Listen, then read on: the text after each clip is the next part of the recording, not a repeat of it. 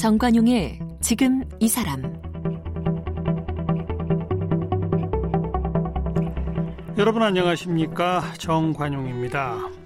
공부를 못하면 뭐 노력이 부족했기 때문이라 하고 일을 잘 못하면 능력이 없어서 이렇게 생각하기 쉬운데 심리학자들의 판단은 좀 다르답니다. 노력과 관계없이 생각의 차이라는 거죠. 실력과 능력이 부족한 게 아니라 나는 할 수 없다. 이런 부정적인 신호가 원인이라고 합니다. 이런 부정적 신호만 차단할 수 있으면 누구든지 실력자, 능력자가 될 수 있다고 하는데요. 바로 이런 과정을 이 10년간 직접 체험해서 학교 폭력의 트라우마 또 난독증에서 스스로 벗어났고요. 베스트셀러의 작가로 성장한 분이 있어요. 작가 정주영 씨 오늘 초대해서 나를 괴롭히는 부정적인 신호를 끊어내고 나를 변화시키는 긍정적 신호를 찾아내는 방법 이야기를 좀 듣겠습니다.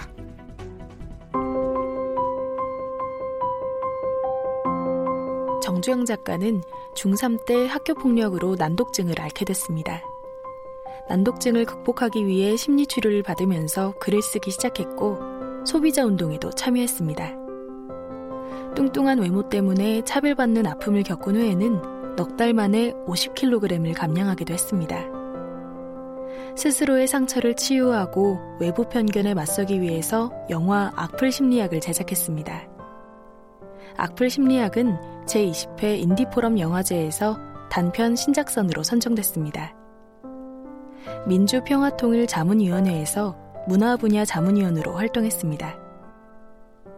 10여 년간 부정적인 신호를 차단하는 연습을 통해 학교 폭력의 트라우마와 난독증을 극복했습니다.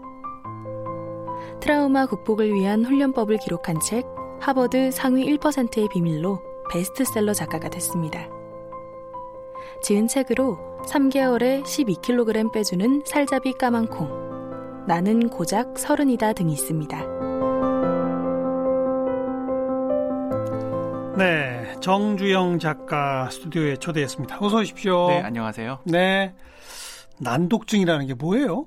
난독증이 저도 원래 선천적으로 있었던 건 아닌데 글자를 못 읽게 되는 병을 난독증이라 부릅니다. 네. 그래서 저는 학교 글자를 처음에는 읽을 줄 알았는데 네. 갑자기 못 읽게 돼요? 그 선천적으로 그런 분도 있고 저처럼 어. 이렇게 학교 폭력으로 인해서 이제 후천적으로 겪게 되는 그런 분들도 많이 있습니다. 어. 어떤 증상이 나타나요? 글자가 흔들거리죠. 이게 막 움직여요 글자가? 네, 그냥 정지된 글자가 제가 이렇게 보게 되면은 글자가 막 떠다니듯이 그래요? 네, 흔들흔들거립니다. 어... 왜 그렇게 생길까? 저는 이제 저도 원래 그 난독증이라는 게 저하고는 되게 거리가 먼 이야기 같았는데 예, 예. 중학교 제가 한 3학년 때 갑자기 전학을 가게 됐어요. 음. 그러면서 아무래도 좀 낯선 환경이다 보니까 거기에서 제가 적응을 좀 바로 하지 못하다 보니 이제 친구들이 왕따라는 걸 처음으로 겪게 됐고 음. 그러면서 이제 그 교실이 저한테 맞는 공간이 아니구나 그렇게 생각을 하다 보니 점점 그게 그러니까 글자가 어느 순간인가 흔들리기 시작을 하더라고요. 음. 네. 그러면서 왕따를 겪을수록 제가 글자도 더 흔들리게 되면서 어. 좀 이런 시기에 그게 가장 중요한 시기죠. 그때 이제 학교 폭력 때문에 좀 글자를 못 읽게 됐던 그런 경험이 있습니다. 칠판에 있는 뭐 그런 글자만이 아니라 책에 있는 글자도 네, 못 읽어요? 그게 좀 저한테도 되게 특별했던 게 교실에서만 그런 현상이 계속 일어나다 보니까 어. 그러니까 제가 학교에서 아무래도 왕따를 겪다 보니까 예. 집에 가면 글자가 멈추는데 어. 교실만 가면 글자가 흔들거려요. 그래요? 네. 어. 그 생활을 그러니까 중3 때 이후로 거의 고3까지 아. 계속 이어지는. 그랬어요. 네, 그랬습니다.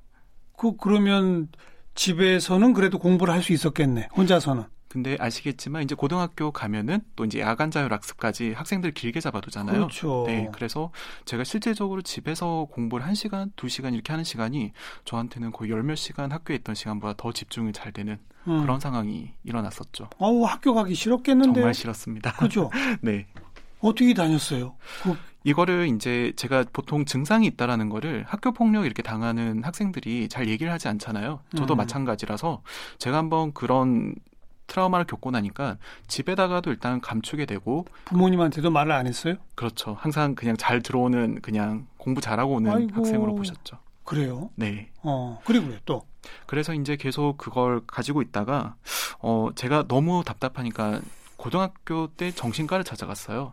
그러니까 이제 교복을 입고 거기 학교 이제 의사 선생님한테 글자가 안 읽혀요 이러니까 주변에서도 또 다 이상하게 보고 또 지역 사회다 보니까 음. 그런 것들이 되게 낯선 어, 상황이었거든요. 음. 그러다 보니 아 내가 이상하구나 그런 생각을 하게 됐고 그래서 졸업 때까지 아무 말도 안 하고 저 혼자서 수능 때까지 글자가 흔들리는 거를 계속 그 교실 안에서 경험을 해야 됐습니다. 아니 그래도 정신과 상담까지 했다면서요?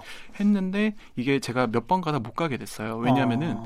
어 교복을 입고 학생이 야간 자율학습 시간에 갑자기 정신과를 간다는 거는 누가 봐도 정말 이상했고 한 번은 택시 기사님이 아니 왜 공부 잘하는 교복 입고 왜 거기 그러니까 학교가 좀 비평준화였거든요. 음. 그래서 왜 거기 정신과를 왜 가냐 음. 이렇게 호기심 어린 질문이 아, 오히려 제가 더 감추게 되는 음. 좀 그런 경험들을 많이 겪게 됐었습니다. 네. 네. 그러면 아무래도 그 학업 성적이 좀 나, 나쁠 수밖에 없었겠네요. 맞습니다. 그래서 제가 거의 언어 역량 이런 것들이 굉장히 많이 떨어졌었고 어. 글자를 일단 교실 안에서만 들어가면 특히나 이제 제가 그 친구들의 다리만 보면은 글자가 흔들리기 시작을 했거든요.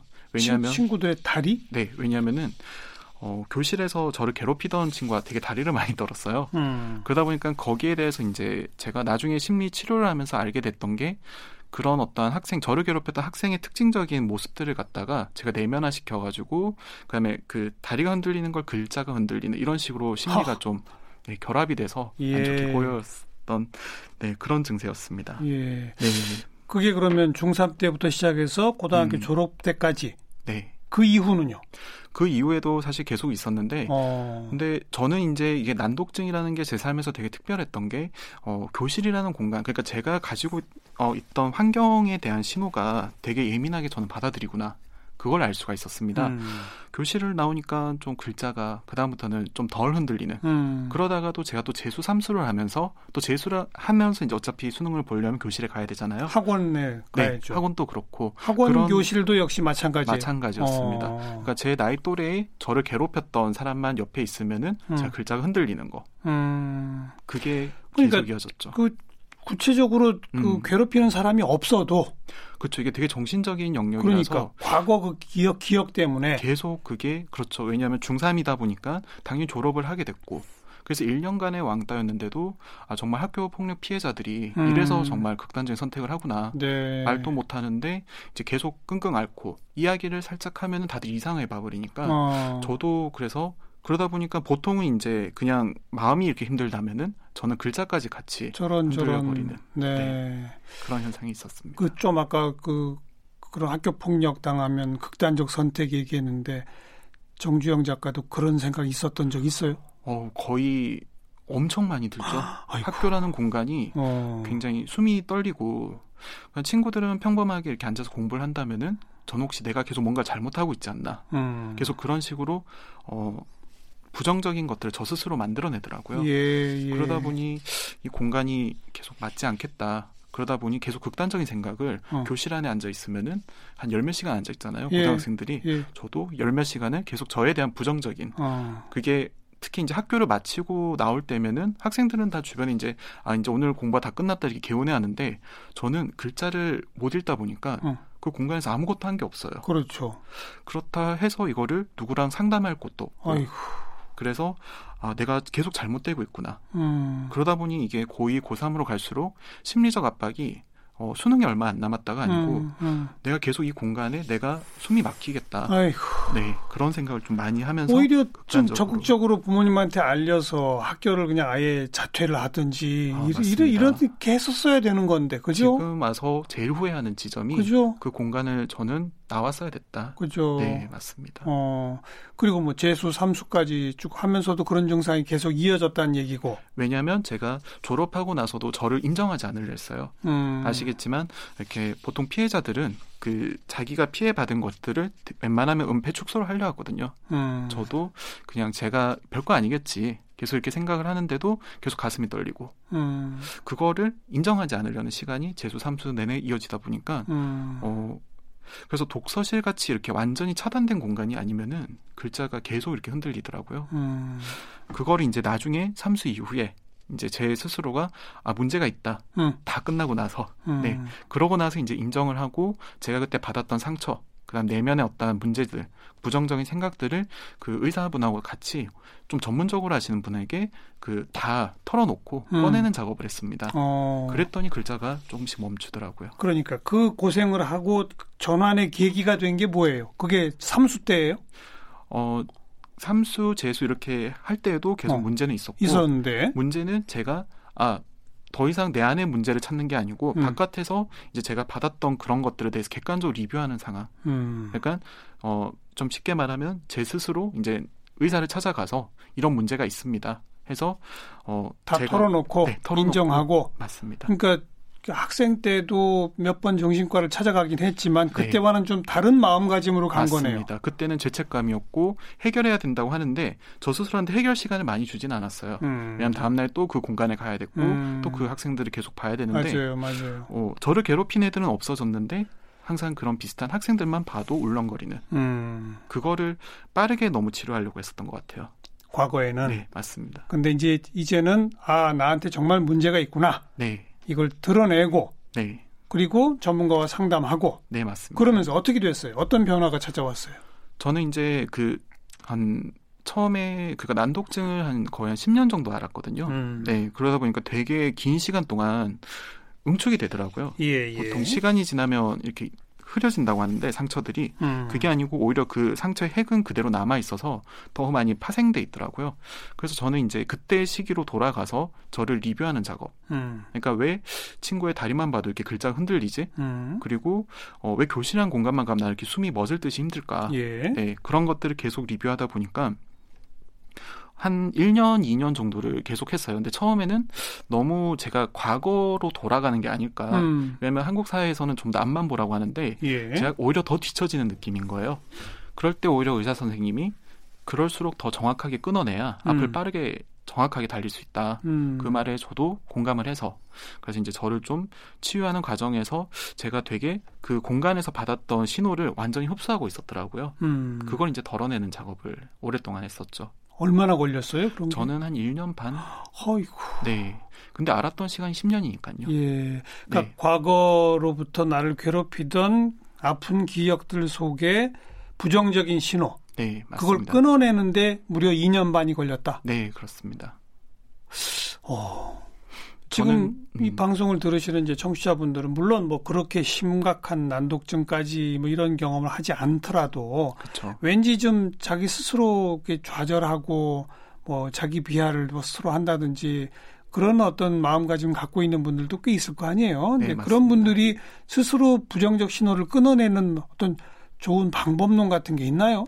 그래서 저도 이게 저만의 문제라고 생각을 했었는데 이번 책을 쓰게 된 이유도 어 그러니까 사회적으로 이렇게 저만 겪는 문제가 아니라는 걸 알게 음, 됐어요. 음. 저는 이제 난독증하고 뭐 학교 폭력이라 이야기를 하지만 음. 말씀하신 것처럼 사회에 나가서도 여러 가지 뭐 약자들이 이렇게 뭐 약자의 역할을 맡게 되거나 아니면 내가 좀 자존감이 떨어져서 또 아니면 여러 가지 뭐 상처를 받는 그런 상황들을 정말 저도 많은 독자님들한테 상황을 듣게 됐는데 그러면서 제가 알게 됐던 거는 어 외국에서는 이런 연, 연구들이 되게 많이 일어났더라고요. 음. 부정적인 신호를 어떻게 차단을 할 것인가. 어, 그리고 한국 사회 에서는 다들 노력을 이야기하는데 예. 어, 외국에서는 좀 클로드 스틸이라는 교수가 왜그 자기가 받은 신호가 음. 실제로 이렇게 성적을 떨어뜨리고. 그 다음에 실제 퍼포먼스도 떨어뜨리고 뭐 운동하는 선수들이라면은 내가 그냥 운동을 못한다 예. 이런 인식만 받아도 예. 실제 로 운동을 못하게 되는 예. 그리고 직장 상사들한테 이렇게 뭔가 안 좋은 얘기를 들어도 실제로 업무 수행력이 떨어지는 그렇죠. 예, 그런 연구들이 굉장히 많이 일어난 걸 보고 음. 저는 그때까지 제가 노력이 부족해서 생각을 했는데 그것보다는 좀 사회적 신호 이런 것에 대해서 우리가 좀 더 되돌아봐야 되지 않을까 네. 그렇게 생각을 하다 보니 책에서 좀 클로드 스틸 이런 식의 여러 학자들의 책을 많이 담아냈던 것 같습니다. 음. 음. 사회적 부정 신호 네, 그거를 끊어내기 위해서는 먼저 있는 그대로의 자기를 인정하라 어, 맞습니다. 그런 거죠. 저도 있는 그대로의 저를 마주하기까지가 굉장히 오래 걸렸었고 어. 또 이게 시간이 길어질수록 오히려 그 치료하는 시간이 아까 말씀하셨던 것처럼 2년이 넘게 걸리다 보니 예. 저는 지금 제가 어 10대로 돌아갔다면은 좀 빠르게 어, 그 공간이나 아니면은 치료를 받게 하지 않았을까. 네. 그런 이미 지난 일이지만. 네, 맞습니다. 완전히 극복한 게 그럼 몇 년 전이에요? 저는 지금 올해 나이가 서른 이제 30대 중반인데요. 예. 10년 살짝 넘었습니다. 예. 네. 예. 이젠 글자가 안 흔들리죠. 네. 그럴뿐 아니라 지금 말씀하시는 거를 봐도 네. 너무나 조리 있게 아, 감사합니다. 아, 완벽하게 정리가 돼서 말씀을 쭉 하시는 걸 보니 또 표정부터가 아주 자신감 넘치는 표정을 갖고 계시고 아, 완전히 달라지신 거네요. 어, 정말 그 얘기를 많이 들었어요. 예. 제가 2년 마치고 나서 일단 제일 먼저 바뀌었던 거는 어, 지금은 살짝 좀 통통해졌지만 살을 많이 뺐습니다. 아까 뭐 처음 음. 소개할 때 보니까 넉 달 만에 50kg을 뺐다고. 그게 맞, 예, 제가 넉 달 동안 50kg를 뺐던 또 그 사연이 있었는데요. 예. 제가 재수 삼수를 하면서 또 제가 그 소비자 운동을 했었어요. 어떤 소비자 운동이요? 휴대폰 소비자 운동을 했었는데 어. 이 휴대폰에 좀 과장 광고 이런 것들이 좀 어, 10대였던 제가 봐도 이건 좀 아니다 예. 싶어서 글을 이제 커뮤니티 포털 사이트에 올렸더니 예. 다음 날에 굉장히 화제가 돼서 음. 9시 뉴스까지 나오게 되면서 오. 이제 아 내가 쓴 글이 이렇게 의미가 있구나 사람들한테 전달이 될 수 있구나. 예. 근데 그때 당시에 저는 난독증이라서 음. 제대로 글을 이렇게 못 쓰고 아 나는 글자랑 안 맞아 이렇게 생각을 하다가 갑자기 소비자 운동으로 제가 하게 돼서 음. 어 그러다 보니 이제 그 소비자 운동을 좀 진행을 하면서 아 제가 놓쳤습니다. 자신감도 갖게 네, 되고 자신감도 갖게 됐고 어 예, 여러 가지로 이제 좀 새로운 활동들을 하게 됐던 것 같아요. 음, 음. 그러면서 음. 체중 감량은 어떻게 된 거예요? 그런데 제가 그 와중에 악플을 받게 돼서 이제 제 얼굴을 이제 인터뷰 기사로 나왔었는데 그때 악플이 한 3천 개가 정도 저, 저에 대한 공격이 쏟아졌어요. 뭐 뭘요? 어 그때 이제 소비자 외모... 운동으로 한그그 소식 때문에 아니요, 그냥 제 외모에 대해서. 제가 그때 이제 10대 19살로 해서 나왔는데 실제 사진은 거의 30대처럼 나왔거든요. 그러다 보니까 네, 그때도 뚱뚱했고 어. 그리고 이게 사람이 되게 날렵한 사람이 이렇게 뭔가 운동 소비자 운동해서 되게 올바른 말을 할 것 같았는데 예, 예. 네, 둥글둥글한 그런 모습들 때문에 악플을 많이 겪다 보니까 음. 그때 제가 느꼈던 게 이제 뭐 부모님에 대한 인신 공격이나 음. 저에 대한 뭐 공격 그다음에 어, 부모님이 이래 이렇게 애를 낳았구나 이런 식의 막 말들이 쏟아지니까 악플은 안 보는 게 제일 좋은 건데. 그렇죠. 근데, 근데 막 보게 되죠. 네, 보게 됩니다. 어... 보게 돼서 그때 제가 느꼈던 거는 분명히 오늘 달린 댓글이었는데 제 10년을 리뷰하는 댓글 같았어요. 약간 사람들 말이 너무 음. 잘 맞아요, 사실. 그 사람들이 이렇게 악플을 달고 부정적으로 하는 말들이 제가 교실이라는 공간에서 제가 받았던 그런 저에 대한 부정적인 인식을 어, 정말 날카롭지만 확실하게 한 문장으로 다 그러니까 저에 대한 비난을 하는 거를 제가 그거를 받아들이고 나서 그러면서 이제 제가 저를 다시 이제 난독증을 극복을 하면서 예. 저 자신을 바꿔야 되겠다 생각했던 것도 그때 이제 사람들이 악플을 던졌던 게 아직도 제 마음속에 저장이 돼 있는 거예요. 예, 예. 그다음에 외적으로 바꾸려고 50kg 감량을 또 하게 됐었죠. 음. 음. 그 감량 성공한 거 가지고 책도 쓰셨네요. 네, 맞습니다. 네. 그 그리고 또 악플 심리학이라고 하는 영화를 제작하셨다고 되어 있는데 네. 바로 본인이 경험한 그 악플 그걸 소재로 한 단편 영화겠군요. 네 맞습니다. 어. 어, 외모를 이렇게 바꾸니까 이제 내면을 바꾸려는 노력을 저도 이제 영화로 제작을 하게 된 것 같아요. 네. 책을 쓰고 이제 강연 또 이렇게 여러 가지를 했지만 그것만으로 좀 생각을 전달하는데 한계가 있어서 음. 좀 어, 시각적인 것으로 메시지를 전달하는 게 필요하겠다. 네, 그렇게 생각을 하게 된 것 같습니다. 이거 제작했다는 건 뭐예요? 그러니까 뭐 음. 감독이 따로 있고 네, 감독은 제가 네, 유능한 감독님을 따로 이렇게 섭외를 했었고 섭외해서 제 자전적인 이야기 그러니까 어, 어 사람들 부정적인 것들로 어떻게 한 사람이 이렇게 무너지고 그리고 다시 어떻게 극복해 나가는지 음. 그걸 이렇게 좀 그려낸 영화를 만들려고 네. 예, 그렇게 작업을 했었습니다. 예, 예. 이런 영화를 통해서 어, 또, 또 어떤 사람들한테 보여주고 싶었던 거예요. 저처럼 그러니까 사회적 신호에 그러니까 어, 너는 이래서 안 돼. 그리고 음. 너는 이렇게 보통 외적인 것들로도 저는 되게 예민한 편이었고 그 다음에 특정한 공간에서 이렇게 상처를 많이 받는 사람들이 많잖아요. 예. 그런 사람들한테도 이제 이겨낼 수 있다. 대신에 그 열쇠는 당신이 가지고 있다. 음. 그걸 이야기하고 싶어서 이제 영화로 제작을 하게 됐었습니다. 음. 그 영화를 보고 네. 아 정말 힘을 얻었어요. 뭐 이런 반응들을 좀 많이 어, 들었어요. 예, 좀 받았습니다. 그렇죠. 네, 그렇게 받고 나니까 예. 이게 저만의 이야기가 아니구나.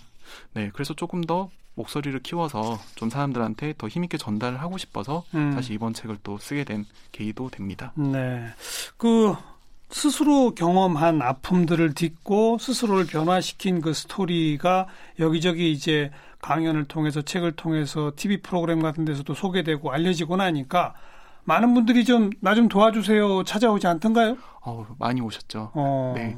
그래서 저는 이제 제가 다이어트를 했을 때는 실제로 저처럼 이렇게 사람이 살이 찌면은 굉장히 소극적으로 바뀌어요. 음. 그러다 보니까 외적인 것들로 되게 컴플렉스가 내적인 것까지 번지시는 분들하고 같이 다이어트를 해서 그러니까 저는 정말 놀랬던 게 처음에 네 달에 50kg를 뺐던 게 저만의 이야기일 줄 알았는데 그렇게 해서 한 10명, 20명 정도 다 같이 그렇게 50kg를 뺀 적이 있어요. 500kg를 비웠죠, 거의. 예, 네. 예. 그러다 보니까 아, 조금 더 어, 이렇게 외적인 걸 바꾸고 나니까 일단 사람이 전부 다 바뀌시더라고요. 그렇죠. 성격이. 예, 어. 저희가 처음에 봤을 땐 되게 침울했었는데, 음. 사람이 이제 좀 밝아지고, 그 다음에 또 적극적으로 바뀌시는 것들을 많이 보고 나서 예.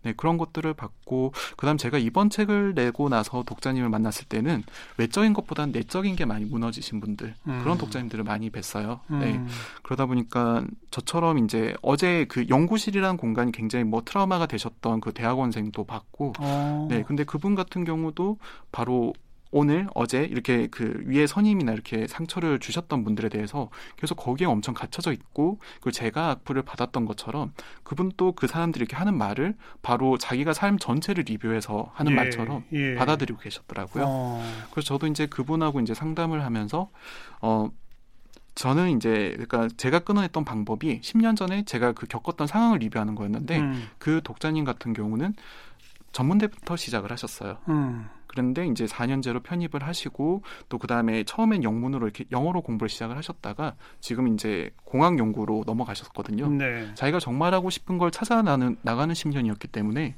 그 선임 연구원이 너는 앞으로 안 돼. 이렇게밖에 못하는 거는 앞으로도 계속 안 될 거야 이렇게 하는 말보다 10년 동안의 자신을 보게끔 음. 하게끔 서로 이렇게 얘기를 많이 나누다 보니까 그분도 굉장히 바뀌시고 네, 그리고 이제 지금 얼마 전에 또 취업을 하셨다고 하시더라고요. 예, 예. 그렇게 사람이 바꾸는 거는 자기 안에 힘이 있다는 거를 저는 계속 같이 발견을 하는 자기 안에 힘이 있는데 네, 그러려면 아픈 과거와 정면으로 마주 봐라. 그렇습니다. 그런 거죠. 젊은 학생들도 많이 가르쳤다고요? 네, 맞습니다. 제가 어 정말 제 인생에서 손꼽히는 학생이 있는데요. 음. 그 학생 같은 경우는 처음에 20점이었어요. 네? 시험 점수가 20점? 네. 고등학생 20, 중학생이었습니다. 중학생. 예, 중3이었고요. 예. 그리고 나서 중3에서 이제 고등학교 넘어가는 시점. 그때 이제 제가 그 학생을 맡게 됐었는데 20점밖에 못 받던 학생이다 보니까 이제 집에서도 그냥 이 학생 놀아만 줘라. 아시죠? 그냥 그 공간 안에서 얘가 그래도 뭔가 수업을 받았다. 그것만 하게끔 이렇게 원하시길래 예. 그래 가서 저도 이제 사실 워낙 그런 학생이라는 소문을 많이 들었고 예. 실제로 문을 안 열어주더라고요. 방문을. 예. 어. 그러니까 하기 싫다고. 어. 그래서 이제 제가 아, 이 학생한테 교과서를 가르칠 게 아니라 저는 영어를 가르쳤었는데요. 음. 영어를 이제 가르칠 때 그 학생한테 영어 교과서 대신에 팝송으로 시작을 했습니다. 네, 네. 그러면서 이 학생은 이제 음악을 되게 좋아하더라고요. 음. 그래서 점점 팝송으로 영어 공부를 시작을 하면서 제가 그 학생한테 그 공간 안에서 정말 잘한다. 그런 신호들을 계속 보냈어요. 칭찬. 네. 어. 이게 보통 우리가 뭐 칭찬은 고래도 춤추게 한다고 하는데, 그래요, 그래요. 근데 저는 이제 거기에서 조금 더 한 발 나가서 이 친구가 학교라는 공간에서 굉장히 상처를 많이 받았구나. 음. 그걸 알게 되겠더라고요. 음. 마치 제가 10년 전에 겪었던 거랑 너무 비슷해가지고, 어. 그래서 저는 이제 그 친구가 그 방 안에서만큼은 자기가 정말 공부를 잘한다. 그런 신호를 계속 보내니까 예. 이 친구가 한 여섯 달 뒤에 90점을 받았어요. 오. 그러니까 학교에서도 정말 믿지가 않았었는데 근데 저는 이제 와 성적이 어떻게 70점이나 뛰나 음. 그렇게 생각을 했었는데 이 친구가 이제 영어를 이제 자기가 이렇게 성적이 오르니까 국어 수학까지 다 같이 이제 욕심을 내게 시작을 그렇게 되겠죠. 네, 했었습니다. 그때 제가 이제 느꼈던 게 얼마나 많은 학생들이 이런 어떠한 자기만의 신호를 놓치고 있지 않았을까. 예. 네, 그런 생각을 부정적 했습니다. 신호는 끊어내고 긍정적 신호로 바꿔라. 네, 맞습니다. 이거 아니에요. 네. 어, 우리 정주영 작가도 처음에 이제 소비자 운동 글을 썼더니 사람들이 인정해 주는 거. 네, 여기서부터 맞습니다. 아마 긍정적 신호의 단초를 봤을 것 같아요. 그래서 제가 작가가 됐습니다. 그런 거죠? 네, 맞습니다. 음, 그 지금 이제 그 방문도 안 열어주던 그 학생도 팝송으로 영어 공부하면서 너 참 잘한다 라고 한 그 긍정적 신호. 그게 하나의 이제 출발이 된 거겠죠.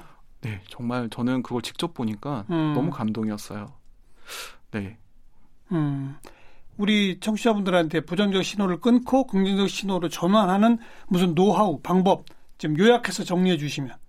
제가 주로 이제 상담을 많이 받던 거는 음. 오늘 어제 이렇게 자존감을 무너뜨리는 사람들의 예. 그런 상담을 많이 받게 돼요. 근데 제가 그 독자님들의 삶을 보통 한 3시간, 4시간씩 혼자서 듣는 편이거든요. 어. 네. 근데 그렇게 듣다 보면 참 잘 살아오셨어요. 근데요?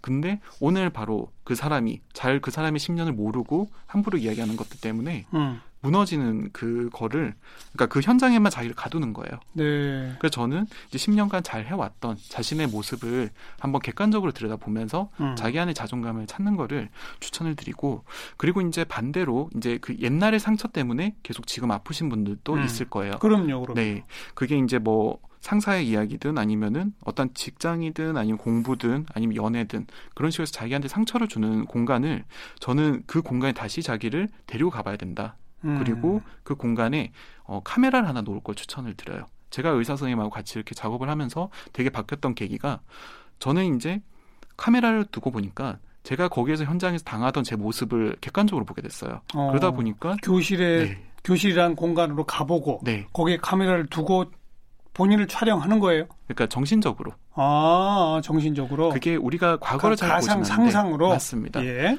그걸 이제 의식적으로 하면서 그러니까 내가 그때 받았던 그 상처 음. 그걸 갖다가 이제 카메라를 하나 놓고 돌아 어, 영화처럼 본다고 생각을 하면은 마치 제가 아플 심리학을 만들었듯이 그렇게 이제 영화로 본다고 생각을 하면은 사실 별게 아니거든요. 그 자신을 이렇게 무너뜨린 사람도 자신을 잘 몰랐고 예, 근데 자기는 예. 거기에 완전히 겁먹어 있었고 그거를 계속 보고 나면은 그 사람이 던졌던 무례한 말이나 아니면 나를 깎아내리던 말 그리고 음. 내가 상처가 됐던 신호들이 권위가 사라지는 거를 네 그거를 저는 10년 동안 계속 경험을 했었고 예. 그리고 이제 청취자분들한테도 그 어, 신호를 예, 권위를 없애는 거 자기가 받았던 부정적인 것들의 권위를 없애는 것들에 대한 작업을 저는 추천을 드립니다. 음, 10년을 고생하시고 극복하고 10년 동안 이제 자기가 깨달은 노하우를 사람들한테 전달하고 계신 건데 네. 앞으로 계획은요? 어, 사실 지금 책으로선 제가 할 건 다 한 것 같고 음. 그래서 이제 작가의 길보다는 조금 더 사람들한테 빛을 줄수 있는 방법이 무엇일지 그리고 사실 아직 제가 저의 빛을 좀 찾지 못했어요. 음. 그러다 보니까 이제 저만의 상위 1%의 비밀은 무엇일지를 갖다가 네 책의 그 다음 이야기를 직접 써봐야 되겠다. 그런 생각을 하고 있습니다. 알겠습니다. 네. 내면의 변화를 집중적으로 분석한 하버드 상위 1%의 비밀 이 책 쓰신 정주영 작가를 함께 만났습니다. 고맙습니다. 네, 감사합니다.